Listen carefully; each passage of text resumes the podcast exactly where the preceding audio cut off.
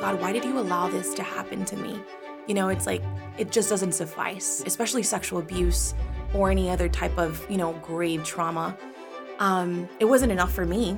So I, I have to really get down to the level of those women that I minister to and say, you know what, like maybe this isn't the first question to propose or even to dive into. Maybe we have to deal with it from an angle of like simply validating the fact that this was a really horrible experience and a harmful one, and that something evil just occurred. How do we draw closer to God in the midst of the confusion and chaos we may have experienced in our past? How are we to understand the terrible things that sometimes occur in the lives of the innocent? In today's episode, sexual integrity coach, speaker, and advocate Kiki Rocha shows us how acknowledging past traumatic experiences as part of our journey of faith can actually lead us to authentic joy in the present. I took it upon myself to reach out to people who I thought could help me in this in this particular part of my story. And I would say that a lot of it had to do with facing the grief. You know, when I began to grieve what had happened to me, that just really opened and allowed me to really process what had happened. We have to remember that the Lord, through our baptism, has given us authority, you know? And so we have to take advantage of all that the church, you know, gives us, all the tools where we're able to really find deliverance from all these things. Through the overwhelming embrace of God's love, we can reconcile ourselves with our past, make peace with our offenders, and grow closer in the process to the divine. This is Living the Call.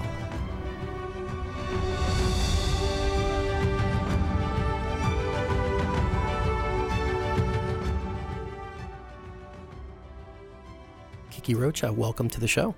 Thank you. So I'm good to excited. have you. The patron saint of joy. I love that. I heard somebody said that about you, or I read it somewhere. I think that it was your wife. That, oh, is it? It's possible. you guys, uh, yeah, I, I know of you from my wife, but I just, I love that aspiration. What a great one. I mean, Yeah. what else would you possibly want? What, tell me about that. What, what is, what does it mean? Yeah, I think for me, it means um, helping people to see that our suffering can be redeemed, you know, and like ultimately, like the Lord has made us for glory, which will bring immense joy to us, I believe. Um, and why not start now? Absolutely. right? People get curious when you're joyful. Like They they, start do. asking questions. Like, how what- are, yeah, What is wrong with you? Exactly. or what is right? Of course, of course. I'm being a little bit cynical, but it happens in our world that sometimes joy sticks out like that, right? It's like, I mean, I guess it always has, but um, but it's it's a, it has a powerful effect, and even though you and I haven't talked very much, I can tell that that is a virtue that you hold near and dear to your heart. Now, tell me, I mean, is that something that you can find as you look back on your life, um, sort of a moment of inflection where you saw that um, fruit of the Holy Spirit and said, This is the thing. This is what gives me kind of purpose and motivates me and gives me a sense of mission? Like, how did that happen? How did that come? Or have you always been just super joy filled person? Yeah, great question. Actually, a guy that I'm getting to know, um, he and I were having a conversation like a day a day ago, and he actually said to me, "You know, I'm getting to know you, but I have a feeling that you've gone through a lot because you're a really joyful person." And I thought that it was really interesting how there's that association made, right? Um, but but I believe it is because of what I've gone through. I believe that it's because of what I've gone through that um, the joy just exudes from me. I do I do think that the Lord has given me that virtue. And some of us are just born with certain like dispositions, right? But um it could be with my, you know, my sanguine temperament, but um I've gone through really hard things and I've ha- I have ultimately chosen to face evil, right, with God's glory and knowing that evil doesn't have the last word on my life, but God's goodness does. Um and some of those things have been not unique to me because so many people in my generation have been experiencing these effects, right? Like, for example, being part of a broken family or growing up in a bro- broken family. My mom, you know, ultimately having me out of wedlock and then um, marrying, remarrying, and then the divorce, right? I, I, I was brought up thinking that my stepfather was my father. So the divorce that they um, went through really had an impact on me. And, that's because it was explicitly said to you that your stepfather was your father, or because it was never discussed? It was implicit, yeah. It was implicit. Yes, and so I I actually discovered that when I was eight. Um, hilarious story, but I then I then had kind of like an identity crisis, like at eight years old, just kind of sitting there when I was being told my own story, because so much of God the Father's um, kind of face is we f- we find it in our parents, Yeah. right? Our identity, and so when that was shaken for me, I was just kind of like, who am I? You know, which was a very natural response, I think, as an eight year old child. Um, but ultimately, it took me about four years for me to muster up the courage and say, all right, I'm going to meet my father, like my, my real biological father, which I had no idea what was waiting for me on the other side. What were the it came to that. circumstances around you being eight years old, though, and actually coming to this awareness of your of your uh, stepfather not being your biological father? How does that come about? I found my social security card on the living room coffee table. Oh wow! So it- it was because something you did, not necessarily that it was like they sat you down and said, "Now's the time for you to know this." I mean, you know, I've never asked my mom like why the social security card was on the coffee table. Um most random place, but I found it and I read my name and it said Crisia. Crisia is my full name. Hortensia name, Rocha. Thank you. but I had always known myself to be Crisia Moto. Moto was my stepfather's last name. And so when I saw this, I was like, Mom, who is this imposter basically? And took up the card to her and she was just like like struck and she was like, my goodness, I have to like kind of pretend, right? Um, and I was a very curious little girl. I did not forget. And the whole day I was looking at the clock for my stepfather to step through that door and for me to start questioning him, basically. Um, and they, they told me my story then. So that that was kind of the circumstances around that. Um, And you said, and you've you talked about this sense of kind of in Spanish. There's a great word for it. It's desubicado, right? This like I have no idea where I am, who I am. That sense of uh, kind of a chasm that gets, especially in like a little eight year old child. Mm, I mean, that's a important moment to. yeah, and, and and I had to I had to be real authentic with myself as I was growing up and reflecting on that moment. I felt lied to. I felt really deceived.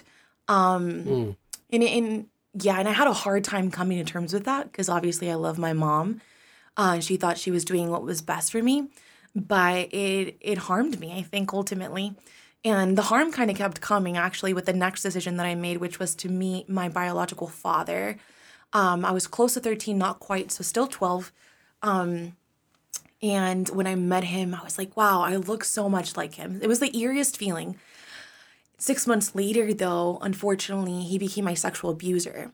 And for about a, a period, I would say, of like six or seven years, um, the sexual abuse kind of began to escalate because the manipulation began to escalate.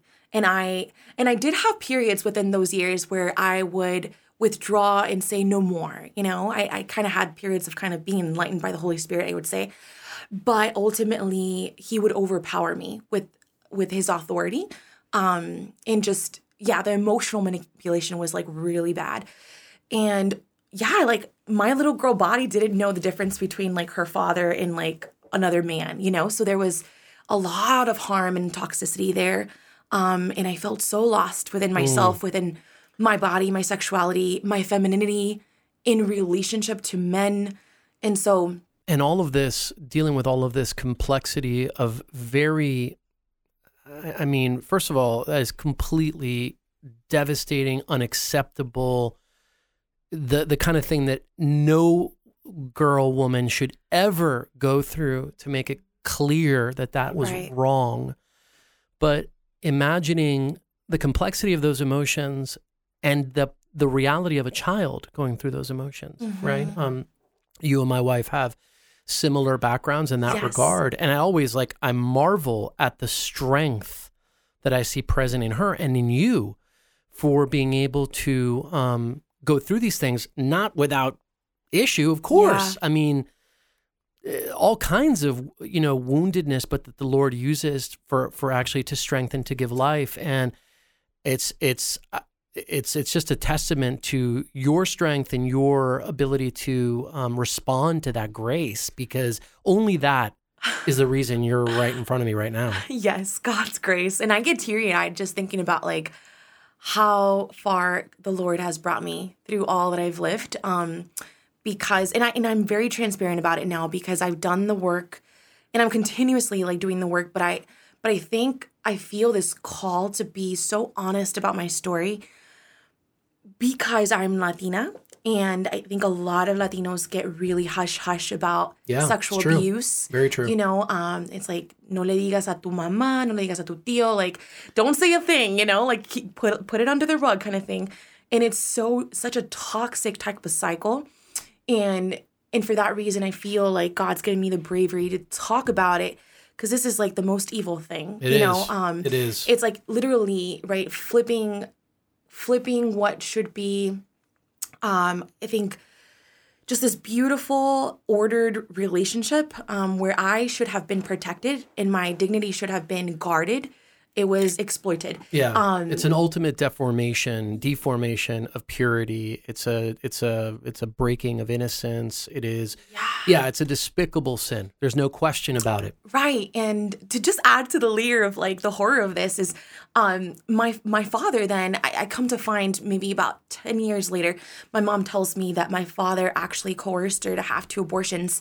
Um so my two siblings that were older than me were aborted and I was going to be the third one. So they had set the appointment. My mom had set foot in the abortion facility and God just gave her the courage to run.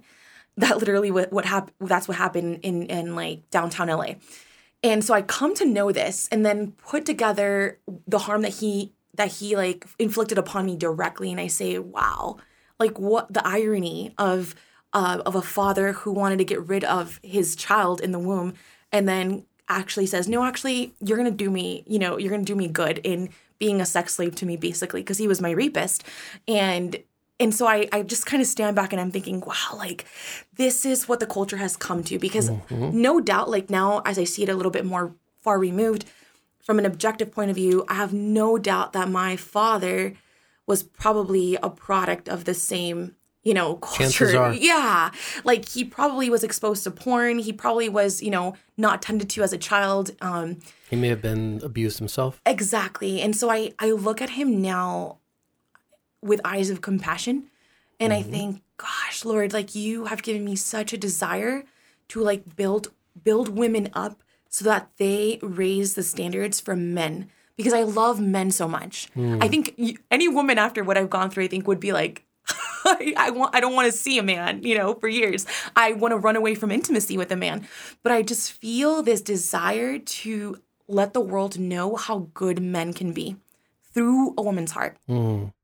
Is it possible to explain to anyone who doesn't have a sense of the supernatural, the divine, the godly, how it's, I mean, is it possible to explain to them why you think this way? In other words, can you explain why you feel the way that you do about men and women and yourself without invoking your spiritual journey? Mm, In other words, how do you minister or share your story for somebody who doesn't believe in God? Is that more difficult? I would say that it presents its challenges Okay. because uh, the Lord had so much to do with my story. But even, I guess I would have to go back to when I wasn't really aware that God was protecting me because this could have turned out to be so much worse. Like, um, at one point, I thought I was preg- impregnated by my father. So, yeah, this could have been so much worse. So, I would say to people who maybe are non believers um, or not practicing of faith, that we see men in just like in the natural order to be natural protectors. Like they have this instinct to want to protect the vulnerable and want to provide for them. Um, I mean, you see this in you know natural disasters. Like who do you see tending to women and, and children? You know, um, and and they've been given this strength in their bodies even. And, and so it manifests manifests itself in relationship. And I think that the culture has deformed this and has actually made us believe women through like radical feminism that we have to be like them and in some ways has emasculated men right to to believe that they have to not be who they're called to mm. be and and i believe i would probably use that example um, to bring to light how it's the complete opposite like we are equal in dignity you know we know this um, but no we're not we're not made the same Yeah. Yeah. Well, the natural the natural order is um, all of nature, all of creation. As a believer, you see the fingerprints of God in all these things. But even as a non-believer, right, your senses, your reason Mm-hmm. tell you, hey, this thing, you know, eh, the sun goes down and night comes. Like you understand that concept, right? You understand the concept of the seasons. You understand the concept of, you know, male and female sexually. Even people who have, you know, a very, um, it might be honest, felt, albeit wrong, understanding of gender as being a fluid thing. Even they acknowledge biological sexual differences. So Yes. all of creation, right, sort of resounds in in this maker that made it. But I, I just the reason I asked you the question was because I wonder in the work that you do, and I, I do want to talk about that, you know, how the different ways that you explain and draw from your own background and the, the pain that you've been through in these different contexts. Because what I hear when I hear your story is I I hear, I mean, just the grace of God making good out of something bad in the way that the crucifixion was an objective bad, but from it we're, we're we get to live forever. I mean, you know what I mean? You can't it's wrap like your you can't wrap your it. mind around it. So I see that, and I see the fruit in your life and your joy and all these things as being born from that woundedness in a way.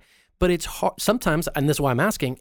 It's hard to explain that to somebody who maybe doesn't have that perspective that from something bad or pain can come something good, right? The idea of pain and purpose, which actually Father Richard Sunwoo just recently shared with me, the idea of, you know, so so I, that's the part. That's the reason I was asking is like, how do people hear this story depending on who they are, right, and what and, and what that means for them? Yeah, and I, I know for a lot of people that don't quite practice a faith or don't believe in God, suffering is like a preeminent kind of question where it's like, why does God allow suffering? Like, why did God allow this? And I have a friend who you probably know, Chica. Um, I, I- her last name is like hard to pronounce, but she knows that I love her.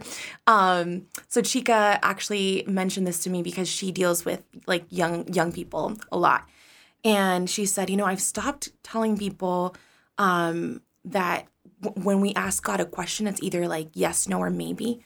Because when we've asked Him, like, God, why did you allow this to happen to me? You know, it's like, it just doesn't suffice, Yeah, especially sexual abuse or any other type of, you know, grave trauma. Um, it wasn't enough for me.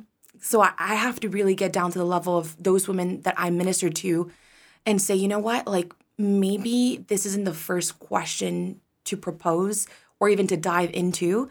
Maybe we have to deal with it from an angle of like simply validating the fact that this was a really horrible experience and a harmful one and that something evil, you know, like just occurred Yes. uh, because there's like such high levels of dissociation when it comes to sexual trauma and even in like hispanic families which most women that come to me are young latinas um, we don't have the capacity sometimes to talk about such such grave evils because it's so uncomfortable or because we were never given the tools you know in conversation What is that about? What do you think the cultural driver is for the Latino community? Maybe just not being as, or just being different.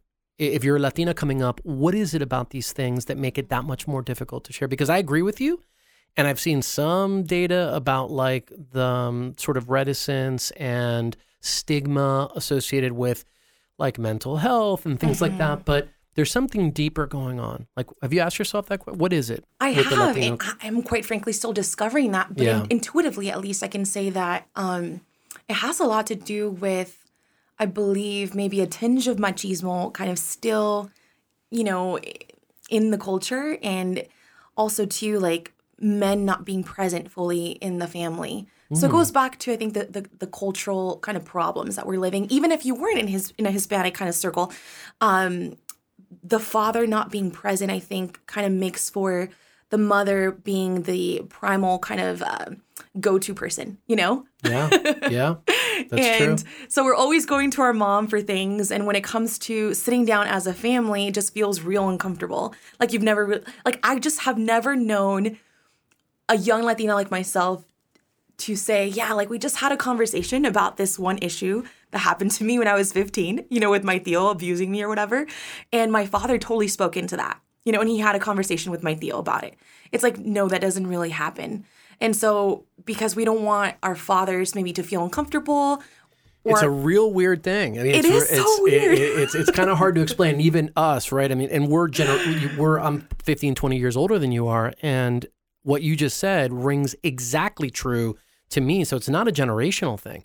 It is a deep, deep cultural thing that's kind of hard to put your finger on, but that does make this like it more difficult to address issues of this magnitude, yeah, you know, together, especially in a family kind of setting. absolutely. Um, but I don't think it's impossible. Agreed. I think the change starts with us, you know, and that's why I feel I feel so just driven and, and motivated to change the culture through the heart of woman. Mm-hmm. And specifically with so I started coaching with the women's school. And that has a lot What is do the women's school? so the women's school is basically a school of human formation for women um, that really teaches them the skill and the mindset to be able to harness wholeness in their life and to fill their God-given dream. And I love it. I love the mission. But it, within that, there was a, even a dream that I w- needed to discover. And God knew that. And I think it's drawn me even deeper into the niche that I want to settle into. Um, and that's sexual integrity. Sexual integrity and women that need help in having someone pastorally walk with them and coach them through their mindset with sexual integrity in their relationships, dating or not dating, you know? Um, so many women are just keeping silent about I have a problem with porn and I have no one to go to because a lot of the times it's seen as like a male issue uh, or there are not enough resources for us. Yeah, the statistics on female pornography usage are like off the charts. I mean, it, it blows people away when they come across that. Yeah. Yeah. And it's just we we can't we can't approach it with the same approach that we do with men. That's the thing because we're made different. Correct. right? And so I really want to speak into that and um and just women that are like addicted to por- masturbation or just sex out of wedlock um because I was her. Because I I didn't have anyone to speak to me about these things. My my mama, I love her. My mommy, I love her. She has been a faith-filled woman, but it is it is in in this case it is kind of a cultural or A generational, generational thing. thing, yeah. She she wasn't spoken to about these things, so like therefore She's not equipped. yeah. Yeah. So when God gave me the grace to see like these patterns, I said, no more. It stops with me. Mm. Like I I want women to know that it can stop with them. That's amazing. This this idea of kind of transformation of the world through the heart of a woman, right? In a way is so like in the moment with respect to, you know, fierceness and Latinas and like, you know, women's empowerment. On some level it's so much aligned to that. But on the other side of it, it's deeply, deeply, deeply rooted in a culture and belief and kind of uh, sense of the world that the contemporary rejects, right? So, do you find yourself kind of playing both sides of that Mm-hmm. I think conversation? Yes, I think that when people people who are non-believers and hear about what I'm doing and what I want to venture into more deeply, they get so excited because they're like, "Yeah, like you're empowering women, like yes!" And I celebrate that, of course, because I love women. Um, they are my mission, but then there's another layer to it that they don't quite see, and I think it takes uh, eyes of faith to be able to see what I'm seeing, and, and that's that's the fact that you know radical modern feminism causes women to be instilled with it, it's masked as empowerment, but I think that is it's a bit of a resentment um, that they're not made as men are, you know, and it's just we're we're being pinned against each other, which I think is contrary to God's design. And so what I'm trying to do is really help women through different resources, my coaching, you know, my, my mindset coaching, theology of the body, like all my formation to really bring it to the forefront and help them just unmask all of those layers that they've been keeping so that they can like protect themselves and deflect um, you know, greater intimacy with men or really helping them see um, just the beauty and the glory of their bodies and sexuality and the essence of their femininity. That's what I'm trying to do because that's going to help them open up. That's right? awesome. Do you think that there is, um, you know, all throughout history, the great saints have been good at baptizing non-Christian things, right? The pagan symbols and wedding rings and Christmas trees all are kind of baptized versions of this. Do you see this idea as a sort of baptism, kind of taking things that are out there in the popular culture, the empowerment, all these things, and having them draw people as a uh, using them as a means to draw? Yes, yes, I think you're right on the money. Um, so I was part of the Culture Project as a missionary at the Culture Project for a few years, and that was one angle that they took very often. It's like they because we don't want to throw away the culture, you know, like just say all of it is bad. That's I don't think that's a Catholic approach. Like we can find goodness in it and bring it to the light and say, let me magnify this for you and tell you why it's so good. Mm. Right? So that's what I want to do. Like I just was at the TOB Institute this past June. And Christopher West is a big lover of like music. He loves music. But he inspired me mm. to go back into my own childhood and think about the songs that just pierced my heart. It's like, why was I why why was that song on replay all the time? you know? Like and I listened to the lyrics and I was like, ah, because it spoke to the ache of my heart. It spoke to my desires. Anything, any goodness in anything originates from the goodness of God, yes. right? The the church's position, even on other faiths, that to the extent any part of a faith is true, to the extent it's true, that truth originates in God, in the God that, that we worship, right? Ultimately. And so that's true that and I'm a big believer in that, the idea of looking around us and not just discarding everything as like a waste because that's the media that we use. That's like the artist like picks up the mud and goes like, "Well, it looks like crap right now, but I'm going to make it into a statue," right? Exactly. And that's what we have around us is this, mm-hmm. you know, mm-hmm. kind of of of medium. You you wrote um recently about the idea that women are sort of the pinnacle of creation, right? Mm. The the mm. ultimate expression of God, and yet the fact that that's not really recognized, right, as, as this kind of pinnacle. Did you mean that in both like secular and religious sectors, or, or mostly?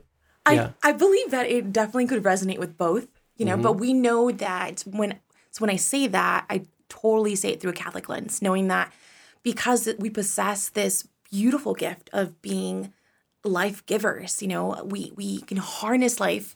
We receive that gift from a man and we it's like we multiply it in in our bodies. Mm. And that is that's literally the Lord. Like that is his glory, you know, for humanity.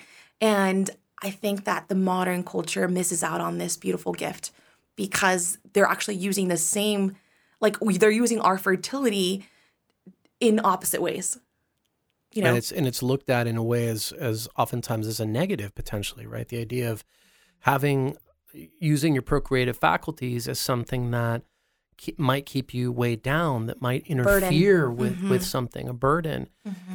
I, I wonder when you work with people are you working with women across a kind of spectrum ideologically or religiously or is it mostly a similar group of group of, of women it's mostly Christian Catholic women. Got it. Yes, okay. that come to me. Um, although I'm open to working with whomever. Yes. But they will know that I will approach all of this through Catholic perspective because for me, it's like the fullness of truth, right? Not that I'm not equipped to help women who are non believers, but I believe that I would be doing a disservice to them.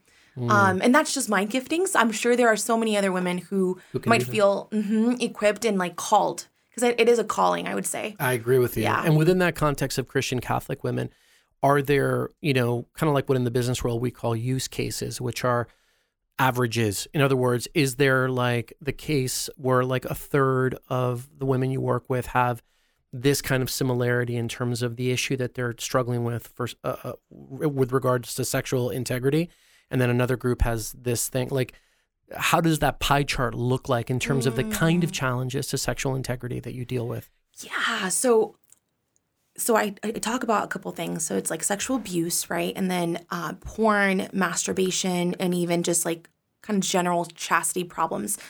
I would say that most women who are struggling with pornography, masturbation, and like chastity in their dating relationships have had some type of sexual trauma in their in their childhood or like their young adult life. And it's so interesting, you know, to mm-hmm. see that because I, I don't think that the church is really seeing this connection quite well. Like they, they probably are approaching it from like um, a segmented standpoint, which like, well, let's deal with this problem and let's deal with this problem here and like find a solution. And we talk about it in like, you know, ha- Catholic talks, Catholic speakers talk about this, but I don't think that they quite see, you know, just the way that it's laced, at least in women. Um, because we're so relational women, we're so, like, our emotional world is so vast and complex that um, when we, there, there is an inflict, inflicted kind of emotional trauma as well when we're sexually abused because we're whole people, right? Um, when we don't process emotions, they're stored in our bodies, and we find ways to dissociate and escape that reality.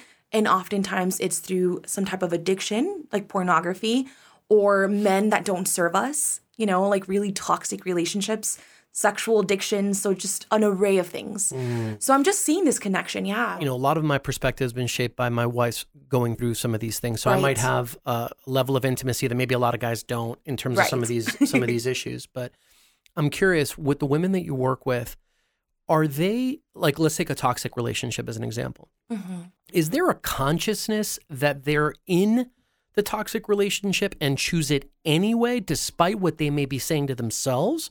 Or is it that they imagine this isn't toxic and make excuses for its toxicity that you and I would see? Do you see what I'm saying? Like, what, what do you think is more is the more common case? Yeah, I would say that there is probably a small level of um, knowing, knowingness, but for the most part, they are subconsciously kind of living out what they don't want. You know, it's like it's like this kind of self-inflicted wound um, because they don't know any any better. They don't know anything else. I'll kind of share a, a little bit of um, my own experience because it really it's kind of similar to what they're they're going through. But it's like last year, I actually was getting to know. Actually, earlier this January, what am I, what am I talking about?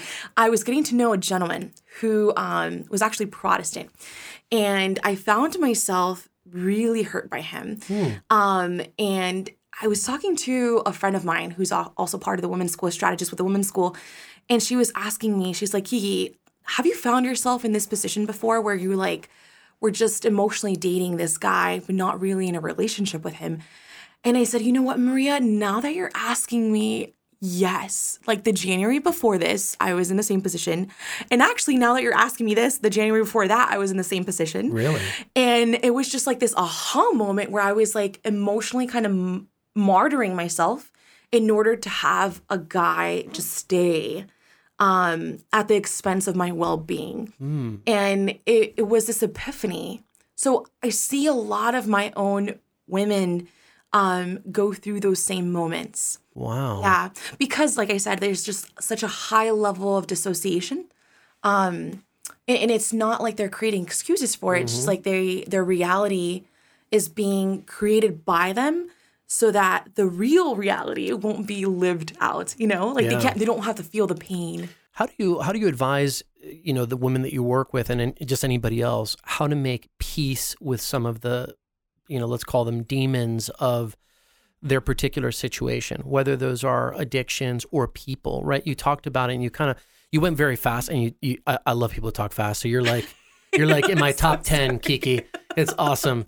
Um, I feel we could get so much more done if everybody just talked fast. But uh but anyway you kind of glossed over a little bit the fact Yeah. that you've now view your attacker in in an abuser in a different way. But uh, I just I want us to dive into that for a second. Yeah, What do you tell people? It's like I've been through this. This is the thing that wounded me. This is my struggle, and I see the the the outcome of where I should be. But like, how do I de- how do I deal with that? Yeah, that's such a great question. Um, and I don't pretend to have all of the answers, but I know that for me, it was definitely a process and it was not linear at all. And I, it- my nature is very proactive. Like I have a very proactive nature, so I don't have a problem asking for help. I know some women have a hard time. So I, if you're that woman, like it's okay to be there. It's okay to even just go for to a friend and say I need help, like help me, help myself. Um, but I I took it upon myself to reach out to people who I thought could help me in this in this particular part of my story. And I would say that a lot of it had to do with facing the grief. You know, when I began to grieve what had happened to me, that just really opened up anger in me, like this rage that I think was righteous, that is righteous, and allowed me to really process what had happened versus like suppressing and being like, yeah, I'm just going to pray to the Lord. Like, no, like God gave us the Psalms for a reason. Amen. and so I had to really come to terms with my anger and my grief. And I actually hired someone. Um, her her her name is Heather Stringer. She's the wife of, of a well known Protestant therapist, um, Jay Stringer, who who wrote a book called Unwanted, um, and which allows people to see why they have these unwanted sexual tendencies, specifically with porn. But anyway, so the work that she does is very complementary to his, but it has to do more with ritual. Mm. Creating rituals for people to be able to heal and process things in their life. And as I was working with her and kind of telling her my story so she could create a ritual for me in my healing process, she pointed out that there was an ambivalence that I had to really um like basically say yeah, yes like this exists in me like the fact that my father did something really horrible and evil but there was also an involuntary pleasure that my body experienced and even my psyche sometimes and so it was like this it was so uncomfortable for me to come to terms with that ambivalence but i needed to go through that in order for me to come out through the other side mm. so it was that's just an example of like what the power of engaging our story and Catholics don't really talk about this. I have found it to be really talked about in like Protestant circles, specific, specifically in the podcast "The Place We Find Ourselves In" by Adam Young, um, who introduced me to the Allender Center, mm. who does great work with sexual abuse uh, and just trauma survivors and engaging their stories and allowing them to really process that grief. Yeah, and all and all of it is also a variation or extension of the principle of letting things come to the light too, right? Because yes any degree of your papering over, suppressing, not engaging, mm-hmm. not not interacting is a variation of not letting something that is that has happened that is true right. come to the light. And what i what i see in um in your story and in your willingness to address it so clearly and so directly is this sense of of of having all of these things come to the light right? Yeah, absolutely. And, and it, it brings me back to this past fall where I had one of the just biggest breakthrough I think in my story. I had done a lot of work already, had even like confronted my father. But in September, as I hired my own private strategist with the women's school to tend to me because I need filling too, mm. um, I had a moment where she asked me after I told her my story. She was like, "So Kiki, you're telling me this and this happened to you?" And I was like, "Yeah, yeah." She was like, Well, what do you call that? And I just kind of froze. Wow. And I said, Rape. I just didn't even know. See, I had I had a, I had a certain knowledge that I was a sexual abuse survivor, but the word rape never came to my mind because it was just so intrusive and just a violation for me. It just made me feel so icky, right? And so it wasn't until that point that everything just kind of started pouring over me like I would have flashbacks and, and I had to make a decision right there and then. And women's school was really pivotal, I think, in this sense, where it helped me see that I needed to fight for my wholeness, my integration, my full integration as a woman. And so the Lord, through his through scripture in Hosea 2:14, he talks about I will lure her into the desert and speak kindly and tenderly to her. And I knew when I saw that verse that he was calling me to go to Phoenix and spend like six months with him and really like encountering the desert of my heart and of my story. And when I was able to do that, I just felt so much more free. You know, like, yes, it was hard. Heck yes, it was hard. Like, there was so many, I think, disgusting memories that just repelled me and made me just feel tempted to just feel shameful about myself. But I but I knew that I needed to hold fast to the sacraments, right? To confession, to mass, to adoration, um, and just stand firm in the Lord, knowing that He was bringing everything to the light. And if I didn't do this then, that I would be carrying this with me in my marriage, and I and I don't want that. And that's what I was fighting for, mm. Deacon. Like I'm fighting so hard to break the chains of generational sin in my family that I, I haven't even met my future husband yet. Mm. But I hope one day. But you're praying for him though. yeah, I am praying for him. And yeah, and if the Lord doesn't want me to meet him and wants, you know, me to be with him in glory forever and not have experienced marriage, that is okay too. But I have the hope. You know, I, I live with expectant hope and like I'm doing this for love of him and love of my future children, if God wills. So yeah, I, I hope this inspires other women to do the same. I'm sure it can only do that. Um, and I will attest to the power of prayer and the sacraments and desert transformations in looking at my wife. And I can attest and confirm and affirm that those generational things can be broken.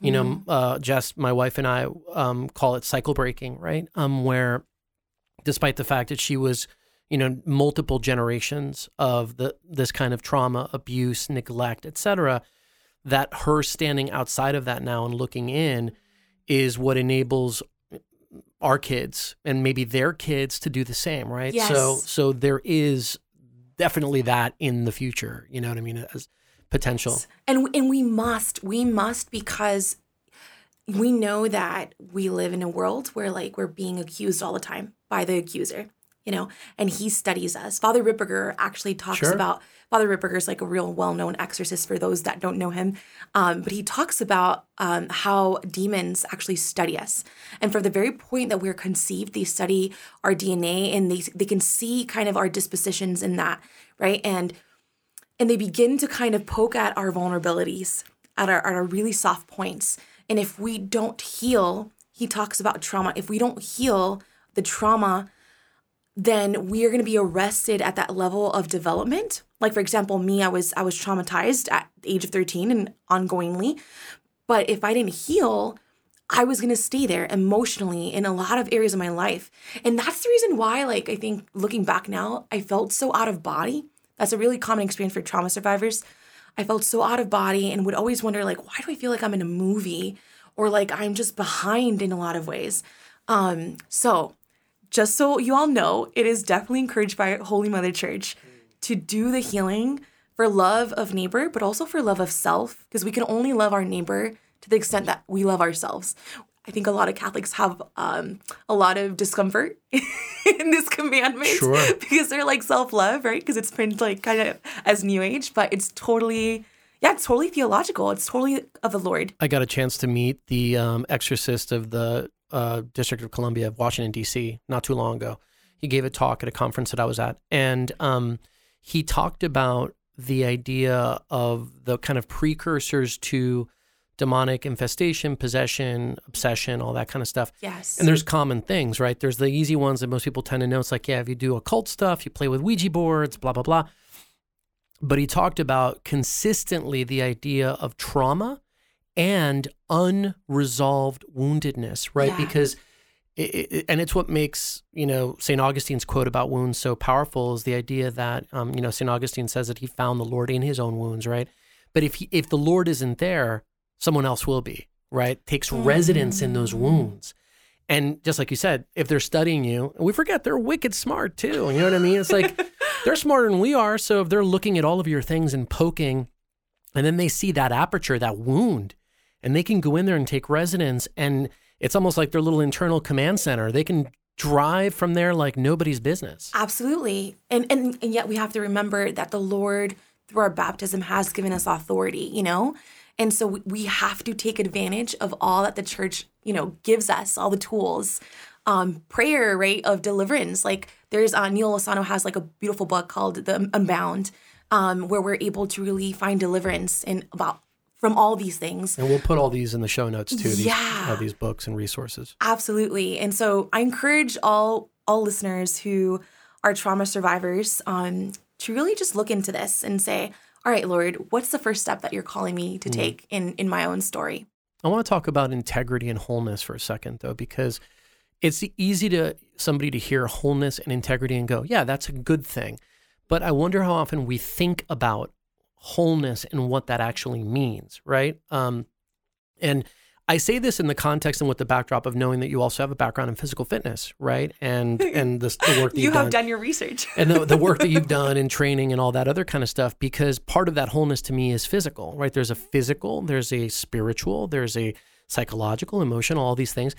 So, do you see like is there recourse in the in the work that you're doing in your ministry for the body physically as well as what's going on interiorly? Yes. So, okay, so the women's school wholeness wholeness was a word that I believe was introduced to me by the women's school.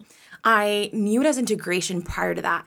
Um, but it but it translates, I think, pretty similarly, and we find it to be like this this um, harmony between all components of the human being, you know. And then breaking that down even more, it's talking about women specifically. We find harmony in all components of her life, of a woman's life, you know. And so we talk about we talk about all these components in our course, the masterclass, the art of being woman in the women's school. But I will I will kind of lace it back to the work that I'm doing with women who are sexual abuse survivors or have um, some type of sexual trauma.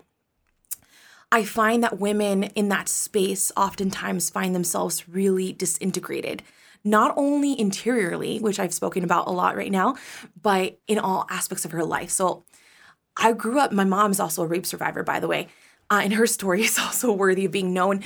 But I grew up seeing her before my own trauma and seeing the ways in which she was not tending to herself. Were you aware of that trauma before it occurred to you? Yes, You I was. Yes, I was.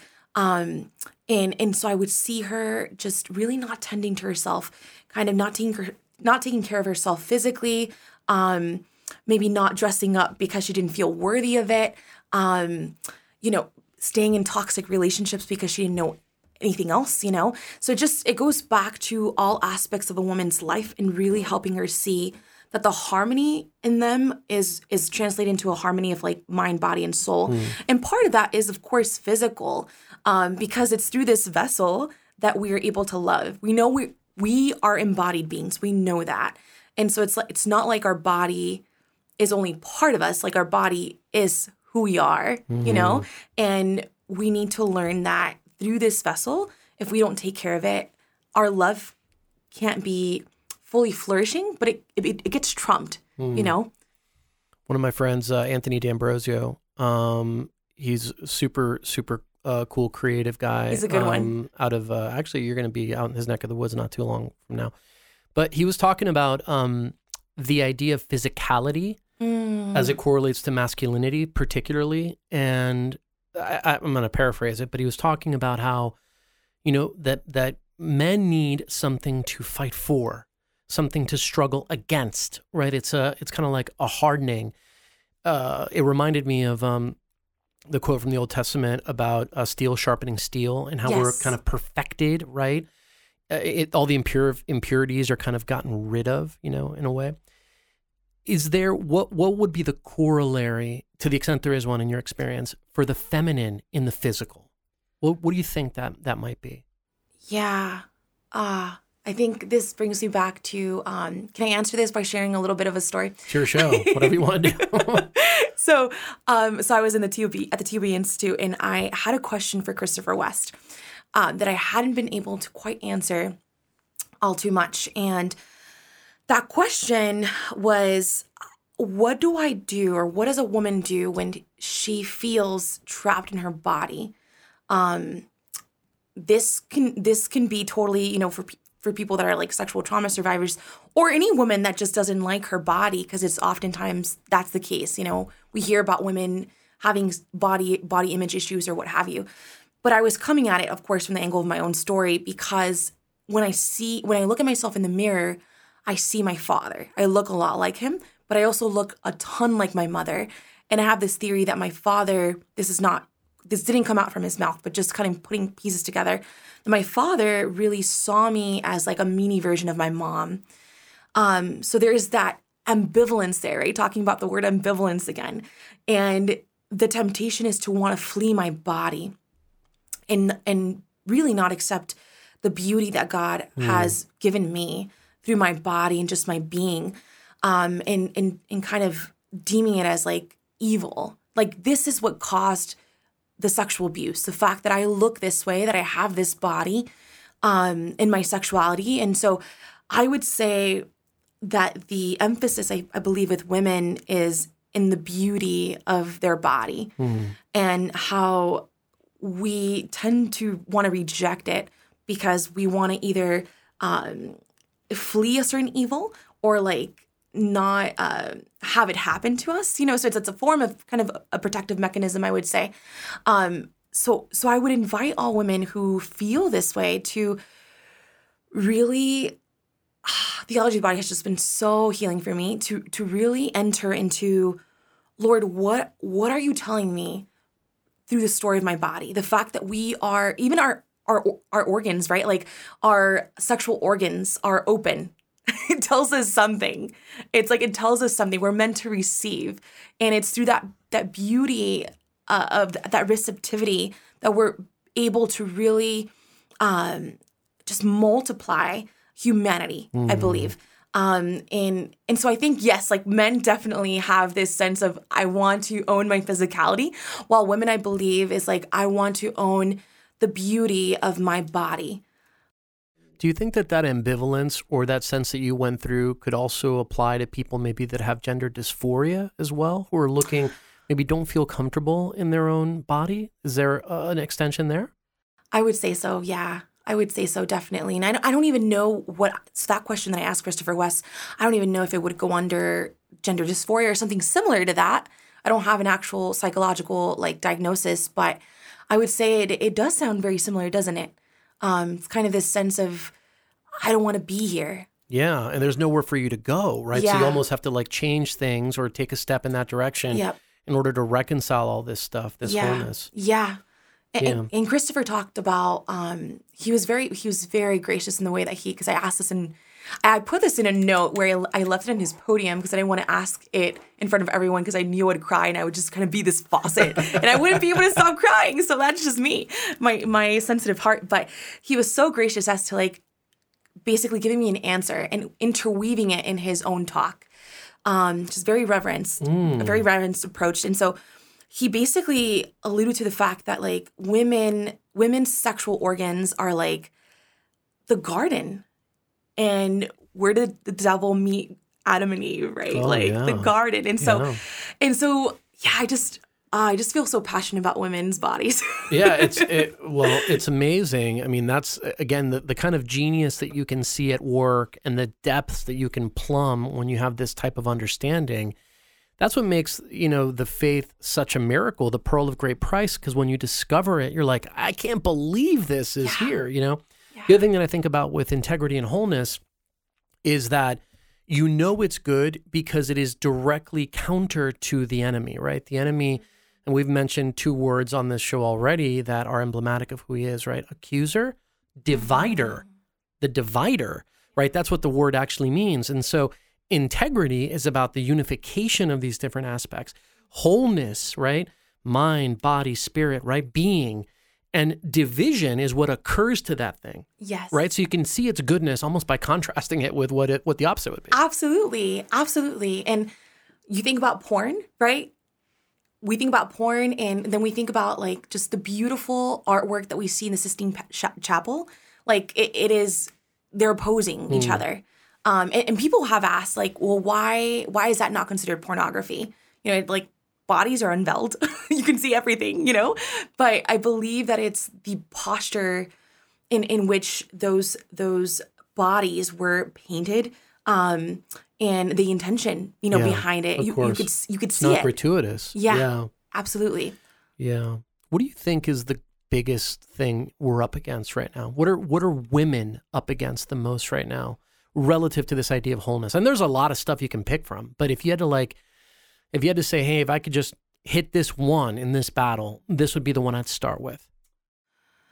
yeah um i would say our fertility um because that manifests itself even in the spiritual like you know how women are called to be mothers all around whether they're physical or spiritual mothers or all in one um and and we can see just this great evil coming upon our fertility in contraception um in in sex out of wedlock you know and then kind of incurring you know the abortion as a, a sort of yeah i get false false um what's the word i'm looking for solution Yeah. yeah False positive. Yes, Yeah. false positive. Yep, yep. And and this hatred that I think the evil one is trying to really impose upon our bodies and our being and in closing us up to to men. Yeah. And and I hate that. I hate it with a passion. Um, Adam Young, Adam Young, in one of his podcasts in uh, the place we find ourselves in, he talks about um, there's this one episode called Your Kingdom, and one of the questions, well, the episodes, that episode's kind of purpose is to help people find their kingdom that God calls them to rule over, a piece of His kingdom, because we're heirs to the kingdom. And one of the questions that he poses to help us lead, um, help us to lead us to that to that answer is, what do you hate? And I find that my blood boils when I think of women closing themselves up to men and and um and and the fathers and the father's seed even like in in his word in in in in the church like ah it just it makes my blood boil deacon because, because it's it's directly counter to the purpose for their very beings, yeah their very and, bodies. and even yeah. Mm. our salvation like i cannot know myself unless it is revealed to me through through a man yeah. like it's just so mysterious it's beautiful It's but beautiful. Well, it's, it, Yeah. com- it we complete one another. We really, Mm-hmm. really do, right? We kind of we're each other's kind of, at least from a bodily standpoint, each other's fulfillment in a way, right? Which is also what makes the celibate life such a beautiful gift and offering is that you you forego that for the kingdom of God, Mm-hmm. even though it is something that is by all rights, biologically, creatively, etc. You know. Complementary, you still forego that for the purposes of the kingdom it's a higher good it's a it's a higher Yeah. good and it's a higher ground. Um, what's wh- what's next for you? What are you uh, What are you excited? You're you're about to do a potential pivot here. Yes, know? I'll I be don't know if you moving want to sh- share Yeah. anything on the show, but yes, I'll be moving to Dallas. Um, there's no particular reason for that. I just feel a nudge. a Sometimes that's nudge how to it the is. great nation of Texas. Yes. Okay. Yes, but who knows? We'll be maybe I'll be back in California. We'll see. Mm-hmm. But I, I think in terms of my work, I definitely am going to be focusing this this next season and expanding my coaching um, program for women. I, I want to create a course. I want to create courses for women to really feel equipped, not just empowered, but equipped in navigating these parts of their life. I'm by no means a therapist. I think my main goal is to create self awareness and give them tools to process um, and just create more sense of of, of self knowledge, which the devil hates. And in particular, to the extent that that course and those things can help Latina women too. Yes, given the propensity and the fact that you can speak uniquely to that, right? But the the density of the Latino population when the context of the church is something that only is growing every day. And you know, my thing is I'm always uh, I'm always on about that, right? So Yes. I think somebody like you is uniquely positioned for this kind of thing. Thank you, Deacon. I do. I have talked to a lot of people, and you being one of them. I think we've talked about this before, where we see so many beautiful Catholic speakers, um, but we kind of lack diversity sometimes. At least that's how I felt like growing Mm-hmm. up. It's like, okay, well, all of them are like white for the most part, or really, really connected to the American culture, right? And I feel a sense of kind of disconnect there. Yeah. Um, and so I want to use my voice and my upbringing for the goodness of all that find that they they don't they don't see anyone that they can connect with on this level. You know. Amen. Is there a podcast in your future? Yes. Yeah? I'm going to talk to you about that. We're going to talk you can help off the air. Yes. You're going to get yourself saddled with this uh, this thing. No, it's actually it's an incredible incredible. And you'd be great at it. Yes. Any any thought on what the show would be about? Absolutely. It would be it would be about what we just talked about. I want to Mm-hmm. be able to create um, a platform where we have open discussion an honest discussion. I'm all about authenticity and genuineness, you know? Well, it's super powerful, and it's and it's it's the kind of thing that, frankly, we've always needed. The truth is always in season, is always good. But at this particular moment in time, where we are in this country, the idea of speaking with charity clearly and truthfully. Is something that is so important, especially about issues like this. And again, especially in the Latino context, because as we've already talked about, yes. that is sorely lacking there. We don't want to deal with these things We don't for ruffle any feathers, right? we don't want to ruffle any feathers. Um, okay, in addition to all the stuff we're going to have in the show notes, uh, by an hour goes by pretty quick, huh, doesn't it? Um, in addition to the stuff we're going to have in the show notes, is there anything you want to share of ways folks can follow you, like stay in touch, all that kind of stuff, follow your journeys? Yeah, so I have yet to create my website, but you can find me on Instagram at Kiki the Brave. And I'd love to connect with people there, really create a beautiful community of followers where I get to learn from you guys as well. Um, and as soon as my website is up, I will be sure to let you know on that platform. Awesome. And we'll include that. But by the way, there couldn't be no other Instagram handle but that one for you. So what an amazing blessing. Thank you for being on the show. Thank you, Deacon. Kiki, we're going to play the final segment here called Wait What? Are you ready to play? Yes. All right. Question number one Kiki, you're called to go on a mission to a country with a very poor opinion of Catholics. Mm. Now, in a rare moment of diplomacy, however, the travel authorities of that country allow you to visit, but they say you can only take three distinctly Catholic things with you. What are they? Okay. I would probably say um, exorcised salt. Okay. Good start. Wow. That's just ha- like I have it in my purse. Yeah, that's great. Went right to the to the yeah. I love it. That's great. Yeah, I mean- sacramental, powerful sacramental. Oh, yeah. Mm-hmm. definitely. And I mean, I think non-believers would probably think that it's just salt. That's true. Good point. You could kind of tuck it in, get by customs with that. Okay. What are the yes. other two? Um, the other two would probably be, um, gosh, I really want to see the Bible, but I don't even know if in this pretend mission. It would be considered a Catholic thing, so you could slip it in if you want to say scripture. okay, perfect. We'll go with scripture. Mm-hmm. I need my scripture every single day. Um, and then the third one would probably be, um, yeah, would probably be St. Alphonsus Liguori's book. Um, gosh, I'm forgetting the title right now. Maybe you can help me. Oh, Discerning God's will or uniformity with God's will. lovely. Yeah, I haven't read it. You haven't read it. yet? Oh, no. Oh, it's a must. Yeah, we got to. We got to read it. St. St. Alphonsus is great, though. Yes. Doctor of the Church. Yeah, Yes. absolutely. Okay, that's very good. Okay, question number two. There's always a time travel question on these, Kiki. When you Love go back it. and listen to other episodes, you'll see. So, all right, you get to travel back in time. Okay. and you're going to visit several saints who were renowned among many things, obviously, but one of them for being a bit on the chubby side. Okay, Saint Thomas Aquinas in the 13th century, Saint John the 23rd in 19th and 20th, Saint Laura Montoya from my own uh, people's home country, a Colombian saint, uh, mother of a religious order, was also a bit on the portly side. And you get to convey and explain to them a physical fitness regimen. what do you advise these saints to do? Oh my goodness, I'm gonna go with Saint Laura. Laura, right? right? yep, called- Laura. Okay, Laura, Mhm, Laura. Um, yeah, I was just watching a Colombian salsa dancer last night, and I would say, let's salsa dance our way to fitness. My wife, uh, I'm probably outing her right now, but she loves watching Colombian soap operas on Netflix. and she'll love sit there and like read. She doesn't speak Spanish. She'll like read them for like it's like a hundred episodes deep, and she's doing it. Okay, and what is uh, Saint Laura doing? What what fitness regimen do you have her on? Yeah, we were probably salsa dance like Oh, salsa day. dancing. Yeah. Okay. Beautiful. that works. That works. Okay. Last question. Kiki, is, I'm sure you know, joy is one of the fruits of the Holy Spirit and one that you have as a very well developed virtue. So, congratulations on that. Praise Lord. What you or perhaps others may not know is the saint often regarded as the patron of joy. And this saint had a mystical experience where he saw what appeared to be a globe of fire enter his mouth, causing him to feel his heart dilate. And he was filled with such joy of divine love that it caused him to scream out, Enough, Lord, I can't bear it anymore. And then he then discovered a swelling that happened over his heart.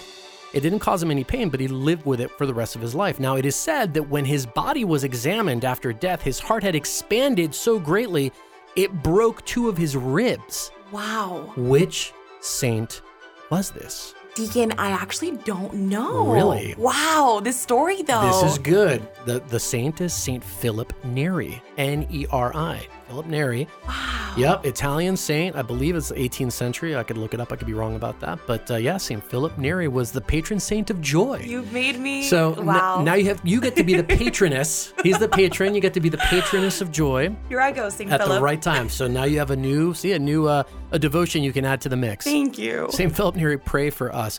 Kiki, God bless your ministry and your work, Deacon. and God prosper it. I'm super excited about you going out to Texas and your podcast and all that stuff. So um, we'll be following your work, and you're welcome to stop by here anytime and tell us uh, how uh, how it's going. But thank you for being on the show. Thank Really you for having it, me. It's been a gift. And for all of those who are listening, remember to subscribe to this show. Remember to tell your friends and family. Share this, make it grow, and uh, we thank you for listening. We'll see you again next time on Living the Call. If you enjoyed this episode of Living the Call, please remember to subscribe and give us a five star review. Tell someone you love about the show and spread the word. Living the Call is available on Apple Podcasts and Spotify and anywhere else you listen to podcasts. You can learn more about the organization behind the show by searching for the Catholic Association of Latino Leaders on any social platform or by going directly to call usa.org. That's C A L L USA.org. Living the Call is produced by Manu Caston and Diego Carranza and our friends at Juan Diego Networks. God bless you and thank you for listening.